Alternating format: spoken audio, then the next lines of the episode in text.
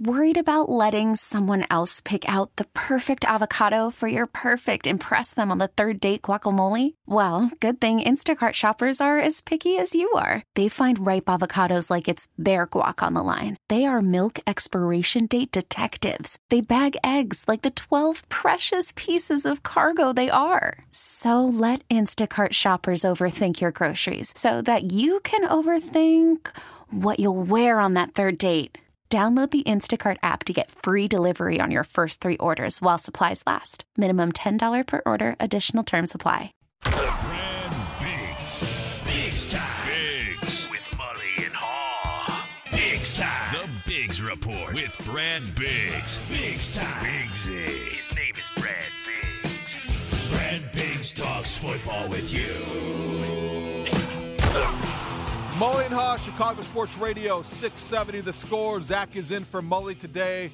Time now to go out to our hotline, Signature Bank Score hotline. Signature Bank, making commercial banking personal, and that is where we find the football man from the Chicago Tribune, longtime friend of the show, our guy, Brad Biggs. Morning, Brad. How are you? Morning, boys. What's going on? Doing well. Well, yesterday, let's just get right to it. We had a conversation in the morning. I thought it was a good one. I thought we talked about Justin Fields, where he is headed, what he has to do. I think what you said about his growth and still uh, his potential to get better sounded very similar, Brad, to what Ryan Poles had said before Sunday's game with Jeff Joniak. And the reaction, I'm sure you felt some of it. Uh, we talked about it. How would you describe what you felt yesterday after our conversation in the morning? I mean, it's like you you criticize the quarterback, and people say that you can't criticize the quarterback because the offensive line is deficient. They've allowed the most sacks in the league because the wide receivers are not any good. And I, I think the I think the conversation that football people at Halas Hall are going to have at the end of the season is they're going to make a total evaluation of everything. They're going to evaluate the line play and come to the realization that they need to do more. They're going to evaluate the receivers and see that they need to do more. They're going to evaluate the quarterback and they're going to look at some of the areas where Justin Fields clearly needs to get better. You know, you can't go to Detroit and go 7 to 21 for 75 yards against one of the league's worst defenses. Yes, the protection was terrible. There were season high 7 sacks an elite quarterback's got to find a way to.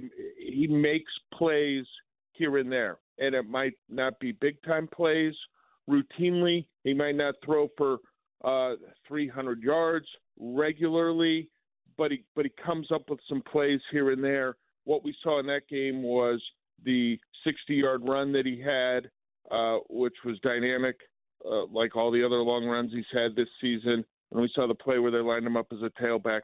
That was 40% of their offense.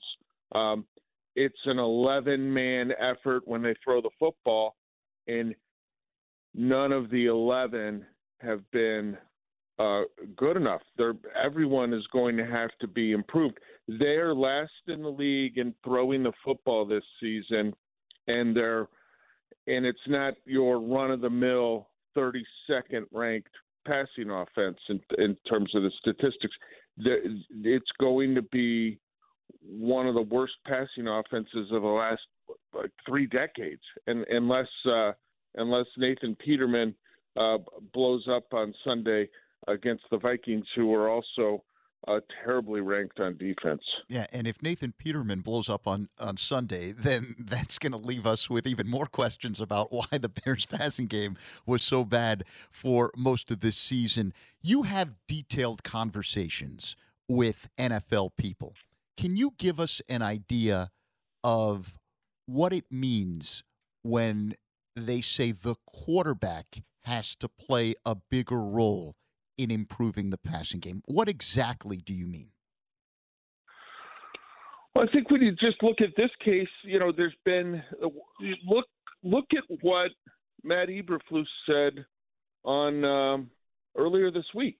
You know, he talked about Fields uh, operating better in the pocket, being able to climb the pocket better. You know, those are things that um, he's probably gotten a little bit better at this season but he's got a, a good ways to go, and understandably, we lose Brad? I think we just lost Brad there. Not sure what. Uh, there he is. Is he back? Brad, you there? Okay. Well, Biggs is talking about um, what he has gleaned talking to other NFL executives about Justin Fields. You know what happened is those executives just said, "We don't want Brad to reveal the secrets." no, but he's got to climb the pocket. He's got to manipulate the pocket better, and he's got to move from. Um, he's got to move through his reads a little bit cleaner, and it's something that Mitch struggled with. You know, you look one thing you look at with the Bears this season is the running backs haven't caught very many passes, and one, not the only, but one I think contributing factor is that he hasn't gotten to the check down um, maybe as many times as he or the coaches would like. You get to that check down, you save some wear and tear on the body when you're not scrambling out of the pocket and being tackled or scrambling out of the pocket and being uh, pushed out of bounds. You talk to guys around the league with different clubs, and there's a there's a whole you know mixed bag of sort of opinions and reactions and thoughts as to what Fields can become as the Bears quarterback. Some think that uh, he's got the potential uh, to be electric and way more dynamic with better talent around him, which is going to take the Bears some time. Uh, others are not uh, are not convinced of that, but um, it's going to be up to Ryan Poles um, and his staff and what they can do to make this offense as a whole better across the board, and then how the coaches work with Justin and how he develops in what's going to be year two in the offense, right? This is his third offense in three seasons when you talk about what he was in at Ohio State in 2020, last year, and now this year with uh, Luke Getsy and Andrew Janocko. So, Brad, we had a good text earlier that was looking at Sunday's game as still an entertainment opportunity. So, if they're going to the game, wow. the question was what do they look for? What what's something significant or interesting even to watch if you are a Bears fan trying to consume Sunday's 3 hours of football? Well, so I'm assuming they would not find it interesting if the Bears ended a uh, eight-game NFC North losing streak. Maybe not. I thought you were going to say the fake punt because there needs to be a fake punt. Well, yeah, no, I mean, and that's that's got to be on the table. Like, like they're and you think about that, and I actually mentioned this to uh, Richard Hightower, the special teams coordinator, in passing yesterday. Is like he's he's got a very finite number of opportunities remaining if he wants to if he wants to run a fake. and uh, he pointed out that they punted seven times last week at Detroit, and I said that was a season high number of punts for Trenton Gill. Um, typically, he's only going to get about I, I I would bet the average is five. Um, you know, five and a decimal with a little bit of change there at the end. So maybe they have to consider something on a field goal. Um, but um, we'll see if he's got any. You know, at this point though, they're three and thirteen, right? Uh, a win, you know, while would make the coaches probably feel better, and it would make the players definitely feel good. Uh, do you, does if Hightower's got a fake he really likes? Like I can't wait to when I get the right look I can't wait to break this one out. Why in the world would he use it when they're 10 games below 500? It's a great question. You, you know, like I mean, you'd use it in a in a game where early next season where a win matters a, a hell of a lot more because because that's just it. You you throw your uh, the fake that you've been uh, you know tweaking and working on for a while and you really like, and again, you need the right you got to get the right show from the defense to run it, but you, you kind of have to store it for a little bit more uh, have some uh, fun. important ball game? Let it out. I, it, well, I encouraged him. You know, we'll see. he tried, Fred. But it's kind of it's it's kind of an on and off joke I have with Hightower. So uh, when I say encouraged him, it's it's more like kidding with him. Brad, uh, I don't think uh, anyone was laughing watching Chase Claypool throw his sideline tirade in Detroit. We had a, a chance this week to finally hear his side of the story. What do you make of it?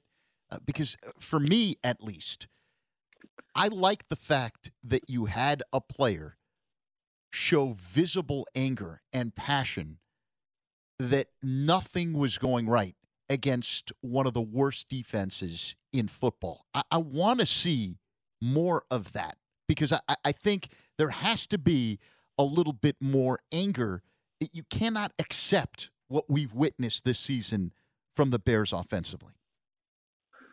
Yeah, they, I'll tell you what, they've managed to turn you know, sort of a head scratcher situation into what looks like a positive. The first thing that was positive, I think we talked about it maybe Monday morning, was the the way that uh, Justin Fields sort of explained what he saw happen and what his message for Claypool was. Right? You heard, you know, he just sounded.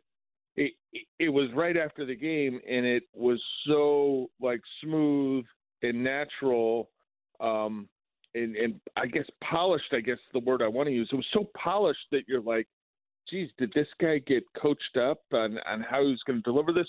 But you knew he didn't, right? So that's how that's how impressive it was with kind of how Fields addressed it with what Claypool said yesterday.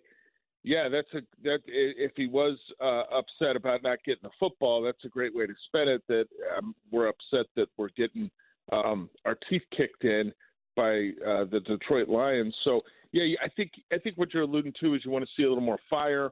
Um, and uh, you know that was what people used to say about Lovie all the time, and it's like, well, Lovie's not Ditka, um, but um, that's that's fine. What they got to see next year from Claypool is is more um, production. There's there's just no way that this um, this thing's worked out like the Bears would have hoped to this point, and the knee issue uh, cost them a little bit of a uh, little bit of time, but um, he's just he's just not getting anything done out there on the field. So, Brad, we know Justin Fields will be unable to break the single season rushing record for quarterbacks because he's not playing on Sunday.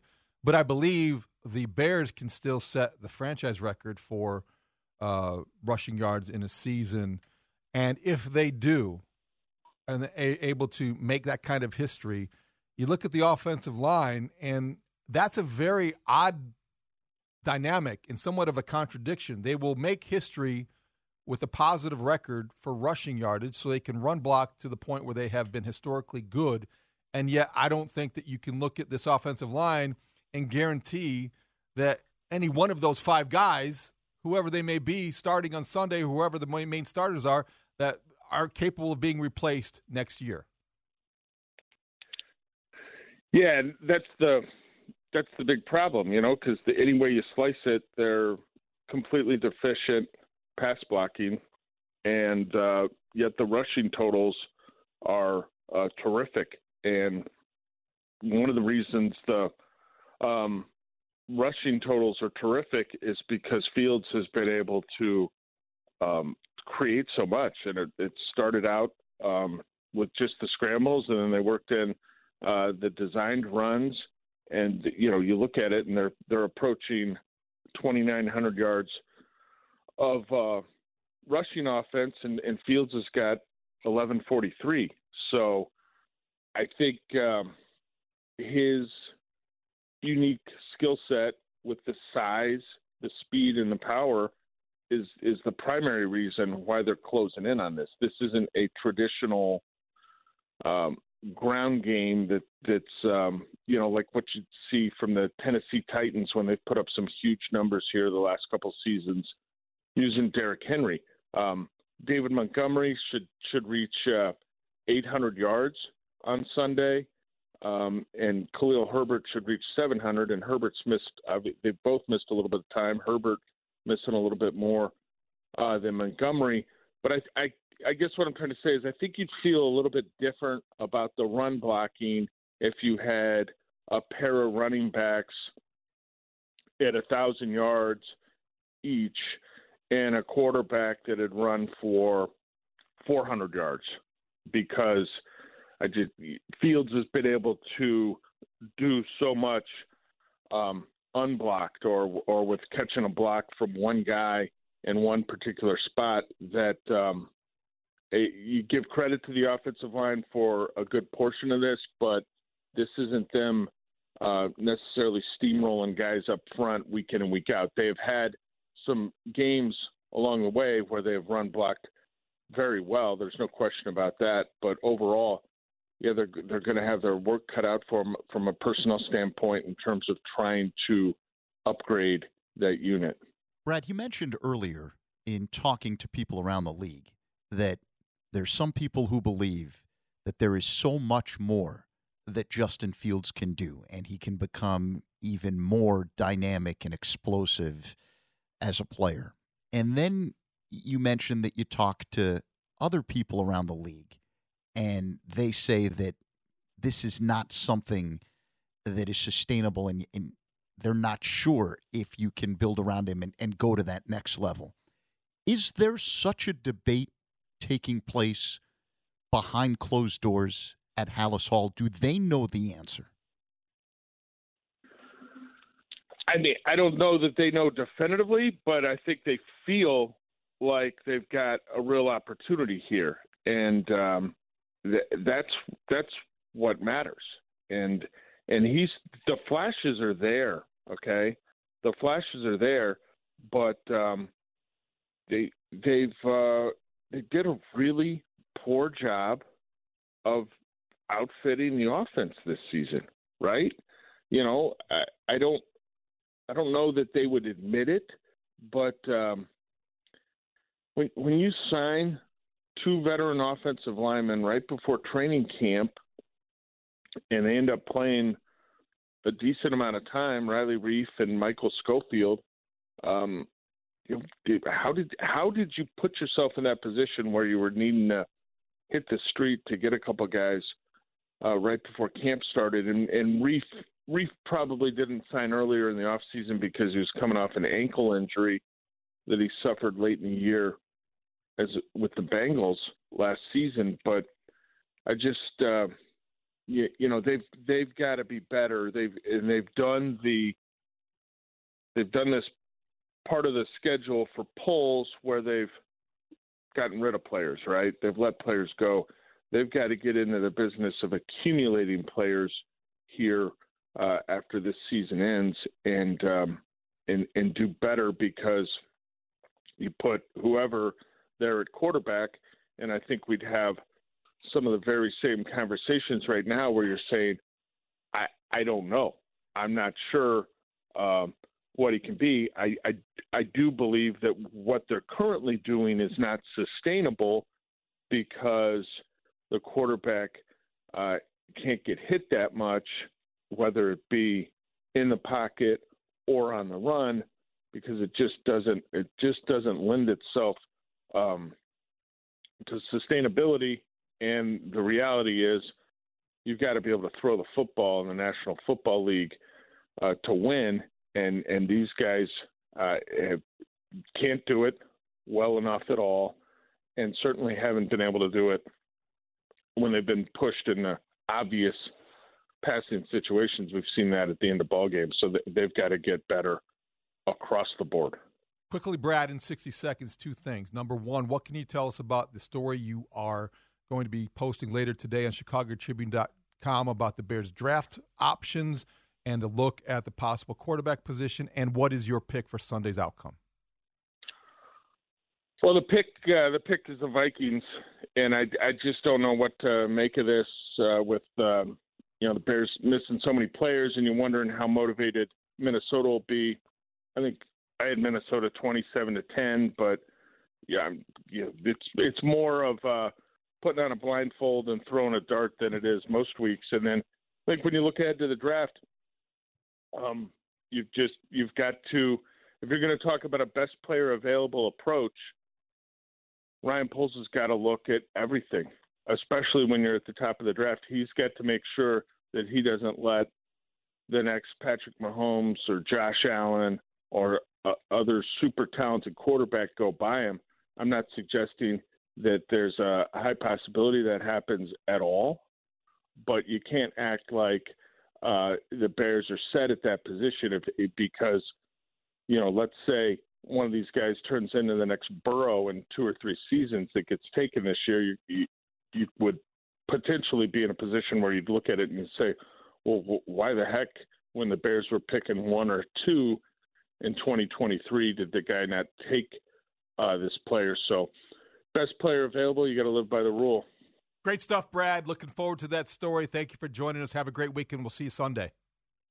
Have a great weekend, guys. Brad Biggs, football man from the Chicago Tribune. Boy, is that interesting. Listen to every MLB game live. In the deep left center field, it is high, it is far, it is God. Stream minor league affiliates. The Midwest League home run leader. Watch the best baseball highlights and look ins on MLB Big Inning. MLB At Bat is your all in one live baseball subscription for only $3.99 per month. Deep left field, it's to go. Alvarez ties the game. Subscribe to At Bat within the MLB app today. Major League Baseball trademarks used with permission.